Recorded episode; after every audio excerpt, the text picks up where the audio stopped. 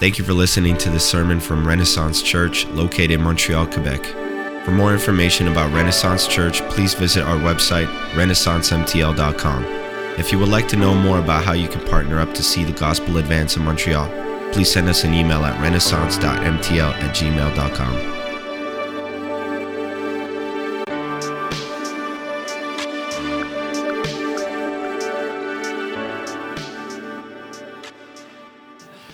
good morning, everyone. Uh, I hope you're all doing well today. Uh, my name is David. I'm an elder here at Renaissance, and uh, let's open up with a brief word of prayer. Heavenly Father, we are so grateful to come together today, to be able to sing your praises, to hear your word, to fellowship with one another.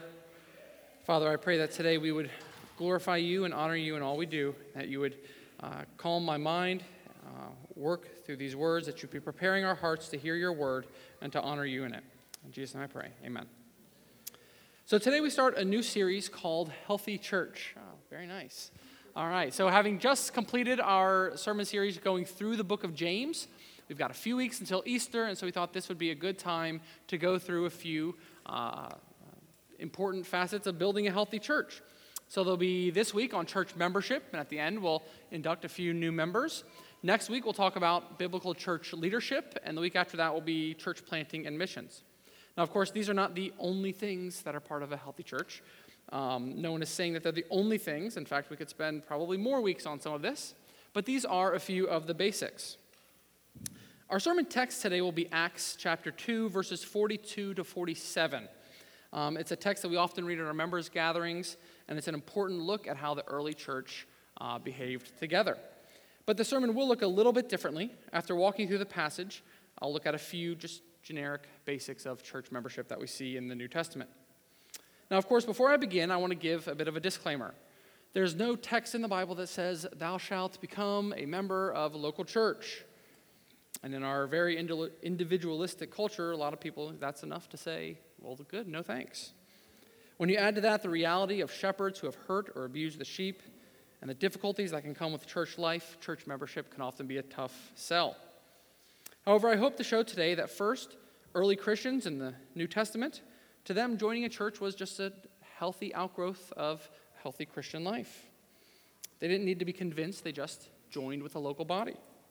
And secondly, church membership is different from some exclusive club like a Costco membership or something like that with special perks.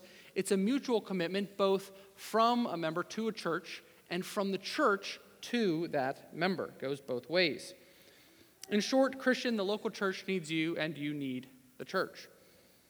Before diving into Acts chapter 2, verses 42 to 47, let's look at a little bit of background.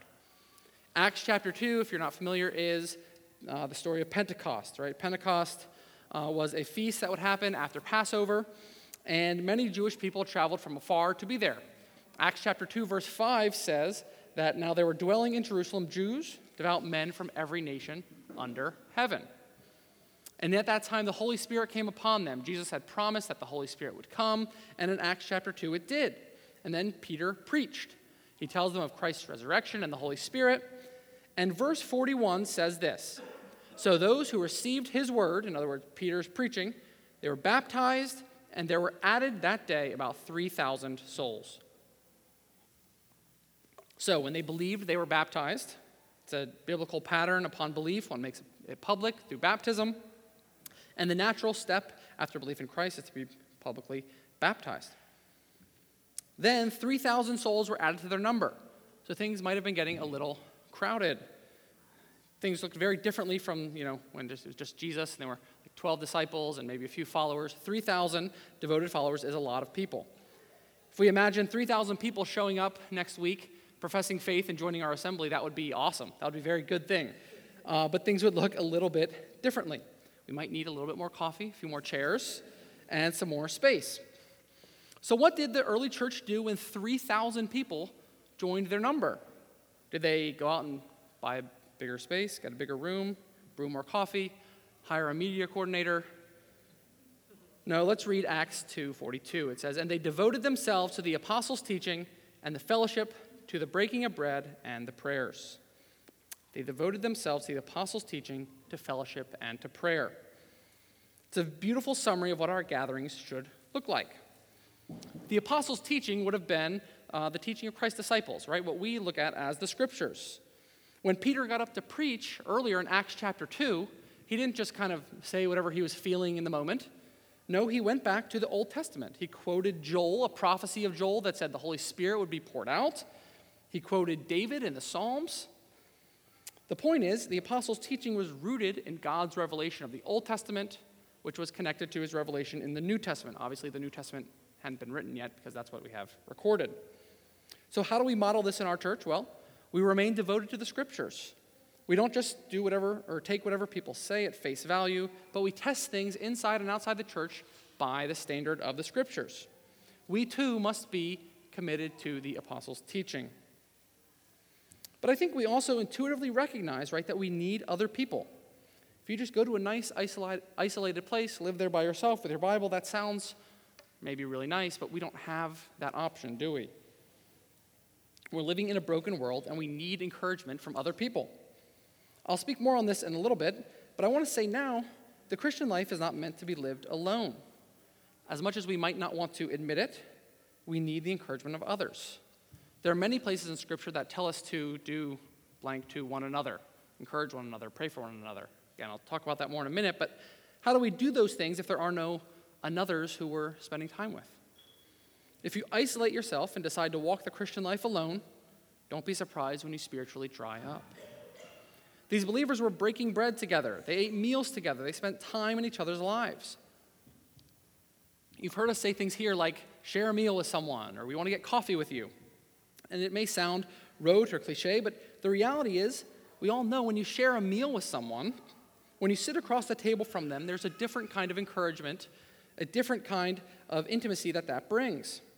I can stand up here and proclaim God's word to you, and hopefully that works encouragement and conviction in your life. It should.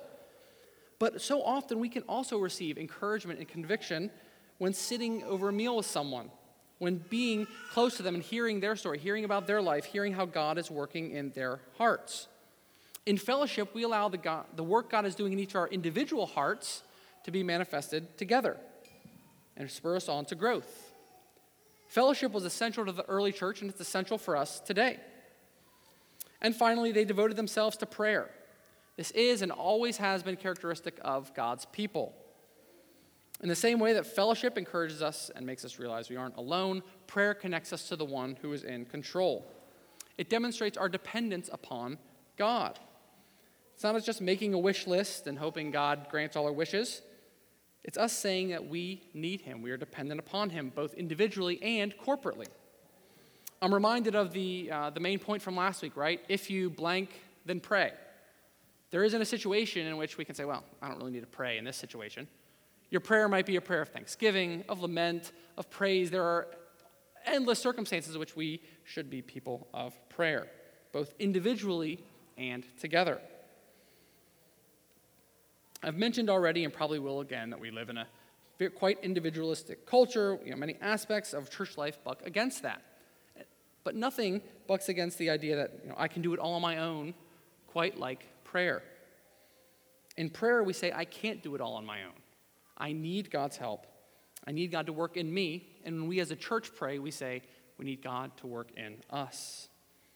We must depend on the Lord, and we demonstrate that through lives of prayer. So these three things were foundational.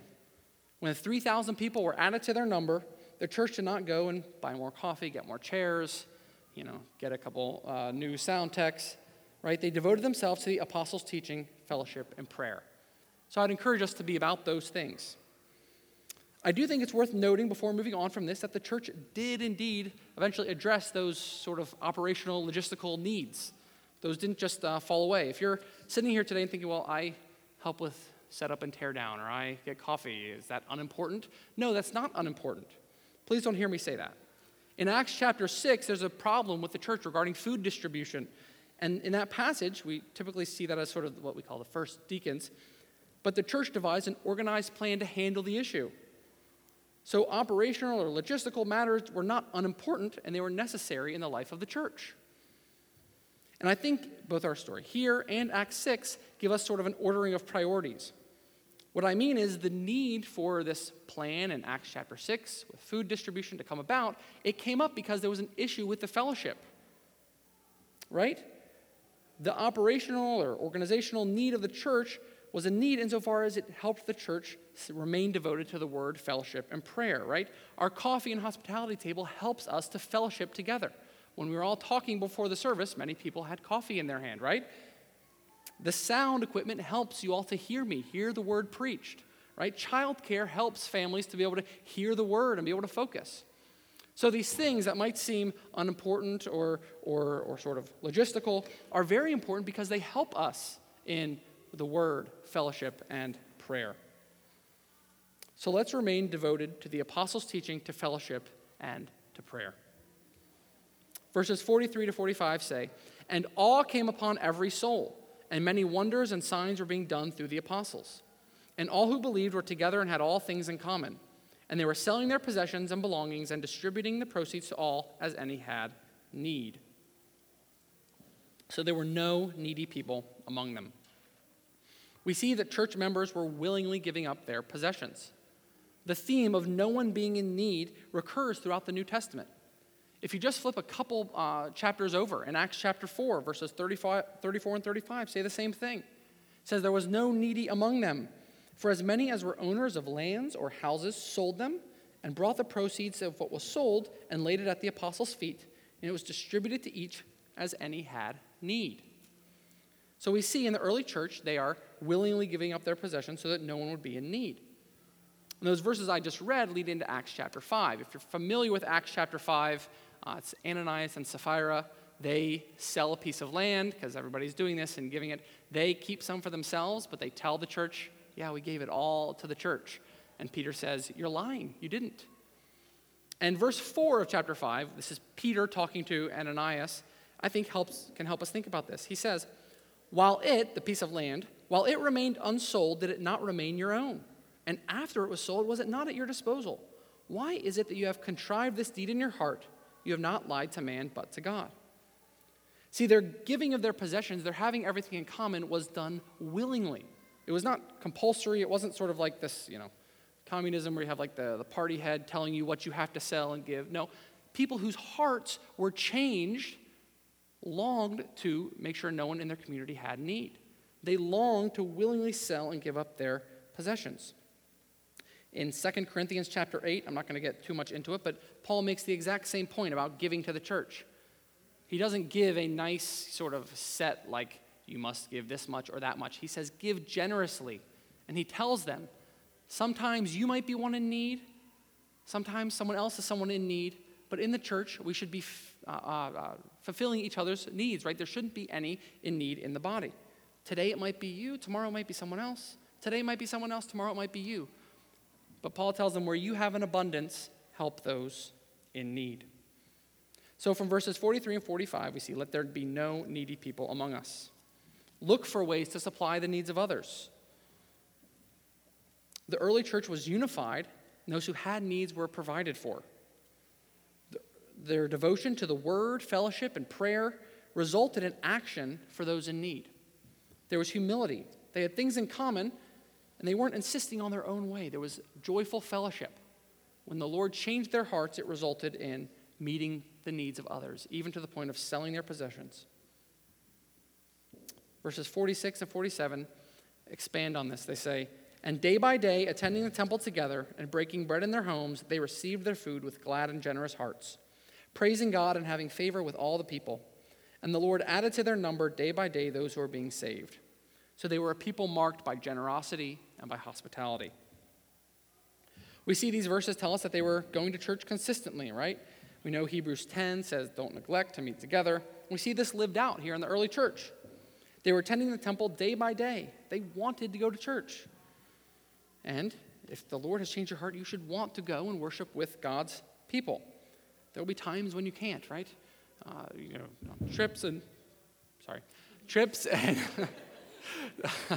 um, all sorts of things uh, that might, might uh, providentially keep you from coming. But a sign of a heart changed by the gospel is a desire to worship with God's people. They were a community marked by hospitality and generosity. What was the result of this hospitality, love, and generosity? They had favor with all the people, it says. And guess what?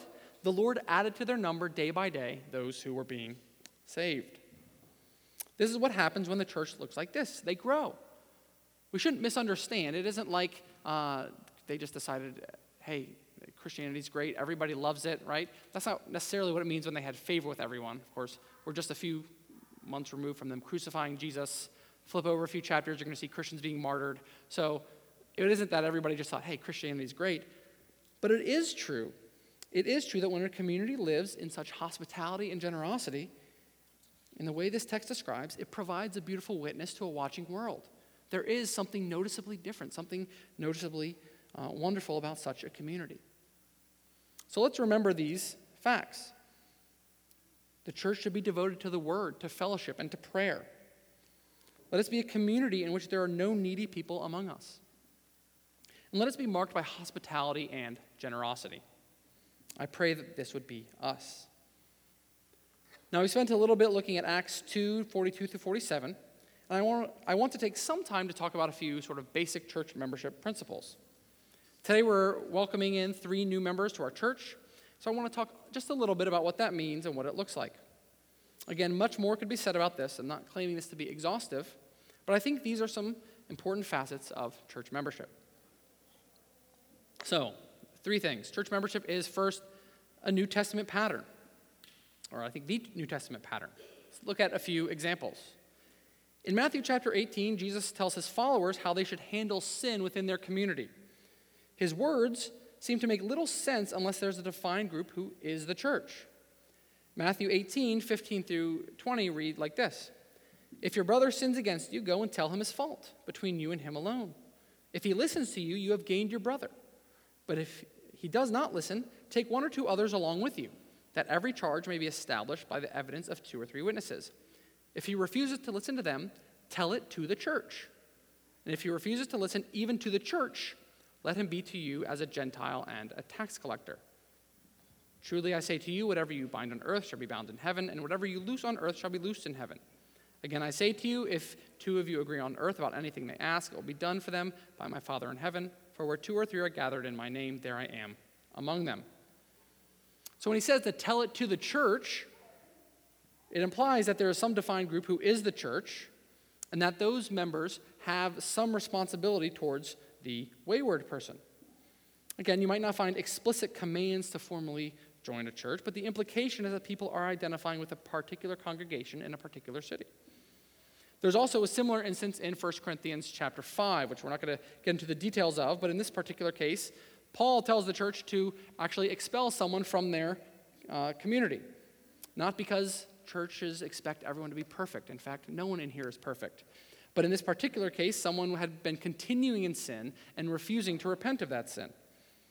So it makes sense that if you're living in unrepentant sin, church membership might be kind of scary because at least here, you know, in signing the church covenant, you're allowing other people to come into your life and try to help you grow, and that might mean repentance.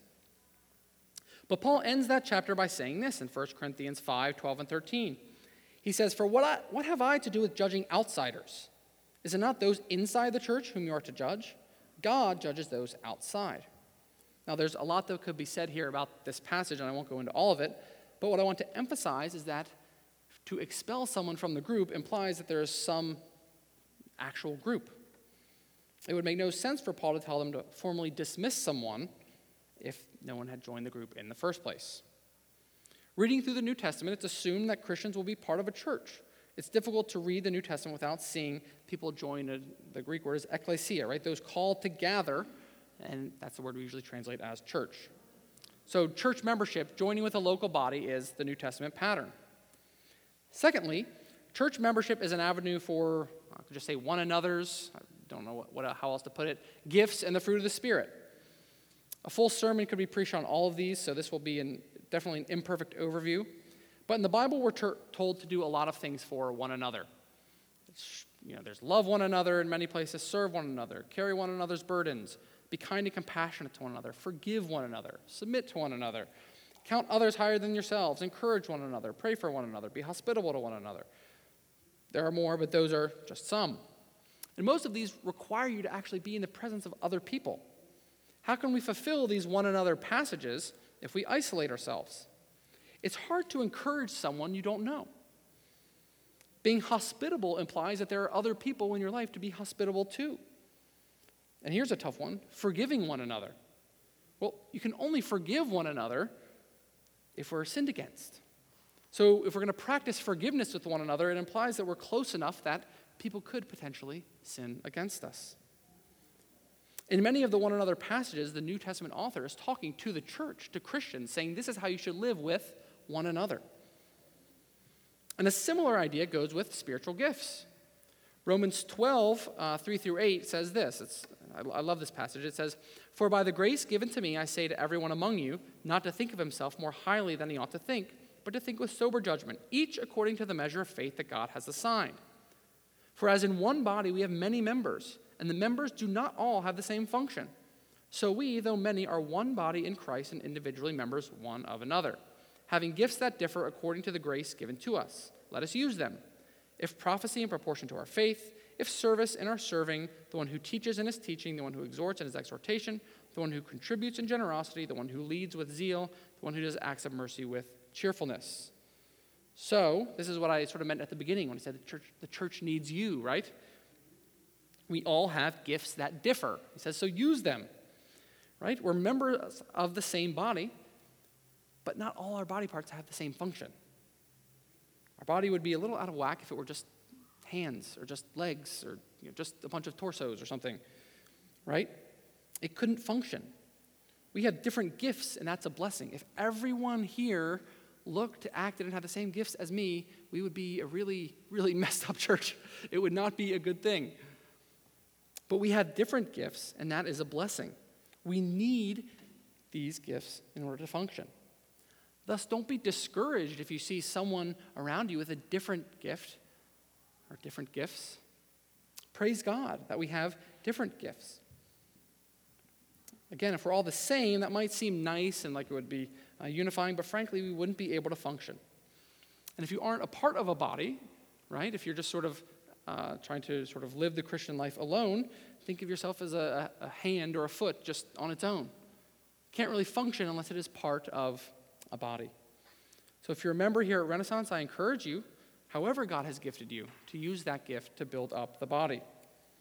And finally, on this point, church membership is a great avenue to grow in the fruit of the Spirit. Galatians 5 22 and 23, right? The fruit of the Spirit is love, joy, peace, patience, kindness, goodness, gentleness, faithfulness, and self control. The kids are really into a book about it. I want to get them as into the actual fruits of the Spirit as in the book, but we're working on that. So these are things, though, that have to be lived out among others. A pastor in the States, I like his name, Jonathan Leeman. he gives a helpful analogy. If you were living alone on a desert island, you might think you have really great patience. You might think you are really awesome at self control and you are really, really gentle. But as soon as other people get in the mix, your patience gets tested, right? I think this is, at least in part, not completely, why the Bible so often talks about the church as family, right? We are family. Works the same way in the biological family. I absolutely, unconditionally love my children. There is no condition whatsoever that they have to meet for me to love them. I love them so much. They test my patience. Many of you have seen them testing my gentleness or my self control or my patience, right? These things get tested. The answer isn't for me to just run away from parenting and decide, uh, okay, you know what, this is, can't do this. You know, I'd be way more self controlled if, these, if I just didn't, didn't have this, this, this issue. No, my faults are not their fault. It just exposes the lack of self control or lack of gentleness that are already in my heart. Life together, both in a biological family and a church family, requires humility. It requires us to understand that growth often comes when our shortcomings are exposed, right? We see, oh man, I am not as patient as I thought. I could really grow in self control. The life of the church gives us a beautiful avenue for displaying the fruit of the Spirit and for growing in these attributes. So, again, I think church membership is a great avenue. Being part of a local church is a great way for uh, living out the one another's in Scripture, for living out uh, and, and using your spiritual gifts, and for growing in the fruit of the Spirit. And the final thing here, I think church membership brings mutual accountability. Again, I want to highlight the word mutual. Yes, should be underlined. Good. One could say mutual obligations or mutual benefits. Because it's at this point you might be thinking, David, that's, that's all well and good. I can do all of those things. I don't really have to be a member of a church. I can devote myself to the word, fellowship, and prayer.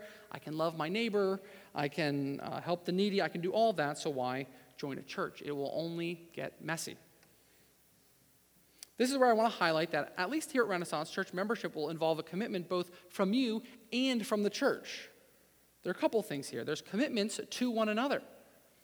The membership covenant at Renaissance says the following. It starts like this It says, In covenanting membership at Renaissance Church, I am committing to actively pursue discipleship so that I may grow in my relationship with Christ and become a gospel centered believer who seeks to follow Jesus while equipping others to do the same. In order to do this, and then it goes into many of the one another's and, and biblical commands and such. In becoming a member, it's not like you're sort of pledging allegiance to Graham or myself or something like that. No. Church membership is a way of saying, look, I'm a Christian. I want to join with other Christians, and I'm committing both to help them grow, and the church is committing to help you grow. There's accountability in such a commitment because honestly, we like to have a way out. We like to kind of be able to uh, get out of there if things get risky or things are tough. But again, the commitment is two way. It's both members to the church, and the church is committing to come alongside you and help you grow in Christ.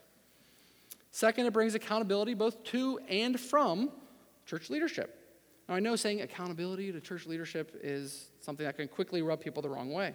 And frankly, given the plethora of wicked and abusive leaders out there, it's not surprising. We naturally don't like to be accountable to any authority, and mix in the fact that some have wielded authority wickedly, and you get an extreme resistance to such an idea. But in Hebrews 13 17, it says, Obey your leaders and submit to them, for they are keeping watch over your souls as those who will have to give an account. Let them do this with joy and not with groaning, for that would be a no advantage to you. Likewise, 1 Peter 5 5 as an exhortation to be subject to the elders. So, as those who have to give an account to God, I'm speaking here sort of Graham and I, right? We want to do what's best for your souls. And insofar as we're striving to do that, the Bible does give us authority. But that's not the only relationship of accountability here. As leaders, and Graham will be speaking more about leadership next week, so I don't want to stay on this too much, but we are accountable to the members of the church.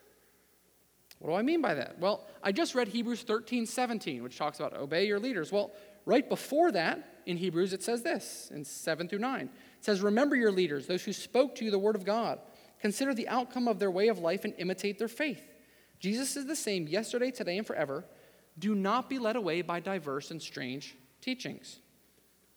So the exhortation to obey your leaders comes just after saying, but don't be led away by strange teachings. So if your leaders are teaching you bad things, there's a responsibility and accountability to the members that we're not teaching strange things, right? Similarly, I mentioned 1 Peter 5 5. Well, that exhortation to submit to the leadership comes right after commands to the leadership to uh, lead, not for shameful gain, not domineering over those in your charge, right? So the leaders are accountable for their actions. They're accountable to the members for their teaching and their life. Hebrews 13 is not the only place in the Bible where uh, a congregation is told to keep watch over the teaching in their church. And as I suspect Graham will talk about some next week, the qualifications for church leadership are almost exclusively things about someone's character. Yes, elders are supposed to teach, that is, they're be able to teach, that's in there. But otherwise, the list of qualifications in 1 Timothy and Titus have to do with the character of the leader. Character is more important for church leadership than personality or charisma or how big of a crowd someone can draw. So, what am I getting at here? When we talk about accountability to and from leadership, this isn't some domineering relationship where if you join the church, you have to do whatever I say and, you know, something like that. No, those in leadership should be, they are longing for your spiritual growth, and they are accountable to the members. Let me put it this way I would hate to ever be the guy who falls back on things like, you know, church procedure and like bylaws and that sort of thing. But the reality is, um, uh, one of the privileges of formal membership here is being able to vote on leaders and members. It's a way that the church can do these things. The members can do these things. They can keep an eye on the, the life and teaching of the leaders. So let's say I start preaching that Jesus isn't God, or the Bible isn't actually, you know, something you should really listen to, or you can be saved by your works, or let's say I commit some disqualifying sin, adultery, I rob a bank, I do something horrible, I don't know. Again, not planning, not doing any of those things or planning to do any of those. But if that happened, right, you can and you should be upset. You might think I should be kicked out of here. And you can tell me about those things, complain about those things, but ultimately, when all said and done, it's those who have covenanted in membership together here who have the responsibility and the, uh, the, the authority to vote me out if that were the case. There is a special level of accountability to those who have made the commitment here to membership. So I'm not saying, not saying at all that if you're not a formal member, that I won't listen to questions, concerns. I want to be responsive. Again, our heart's desire is for you to grow and be more like Christ. I'm simply trying to highlight that there is, uh, a, within the commitment of membership, a special responsibility that keeps the leaders accountable. So, the, this is why I wanted to highlight the word mutual. These relationships of accountability within the church go in each direction. The members are committing to the church, the church is committing to help the members. Members are uh, uh, accountable to leadership, and leadership is accountable to the members. So again, it's not any of this like, you know, you join and, you know, people get to tell you what to do. Although, if you're in sin, there will be hopefully people who uh, uh, uh call you to repentance. So we like to, in our culture, right, we like to have a way out. We don't like to be accountable to others, and committing to church membership is a way to grow and help others grow. So, again, church membership is a New Testament pattern. It gives us an opportunity to uh, live out these one another's, to live out our spiritual gifts, and to grow in the fruits of the Spirit. And uh, it brings mutual accountability, both to the church and from the church. So, for the last few minutes, I want to give a reminder of what this is all about. Why do we gather? Why do we commit to one another?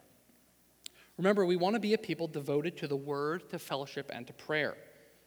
From these things, other things will follow evangelism, discipleship, missions, church planting, growth. Again, our three sermons are not an exhaustive list of what a healthy church is. And I, uh, but I just want to spend a moment and say what a blessing it's been to be able to join Renaissance. You know, I went to college at a Christian school, so you might think, oh, everybody there was this like really great Christian who attended church, and that, no, not at all.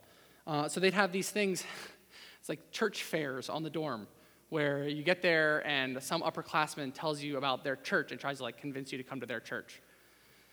And I'm not trying to dog on this practice too much, but it just got kind of ridiculous.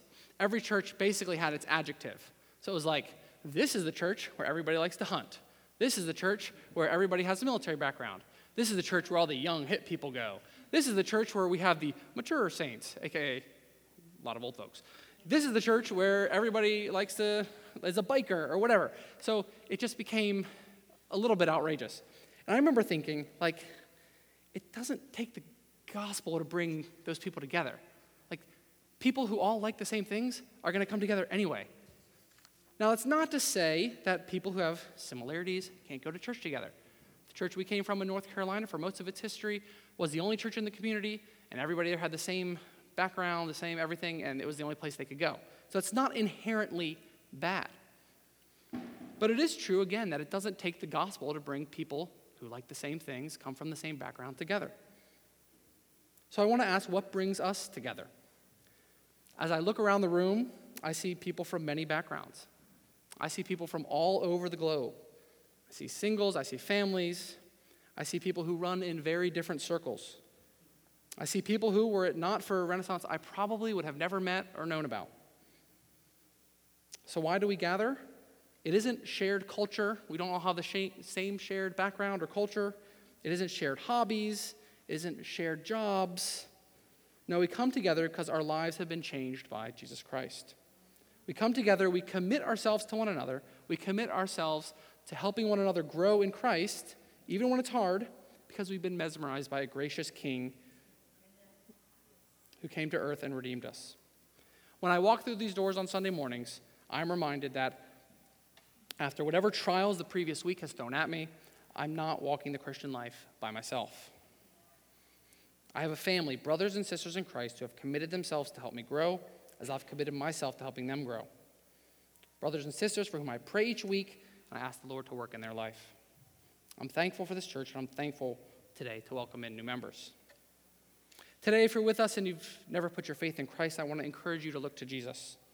The community, the fellowship, the closeness, it doesn't just come out of thin air.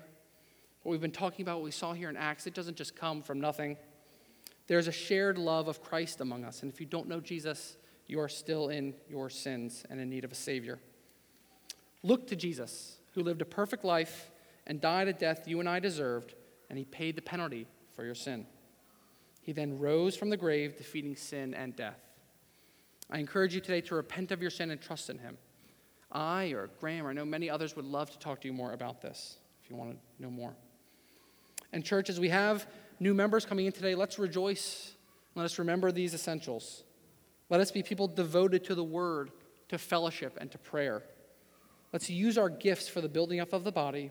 Let's not shy away from encouraging one another, being hospitable to one another. I pray that that would be us today. Let's pray.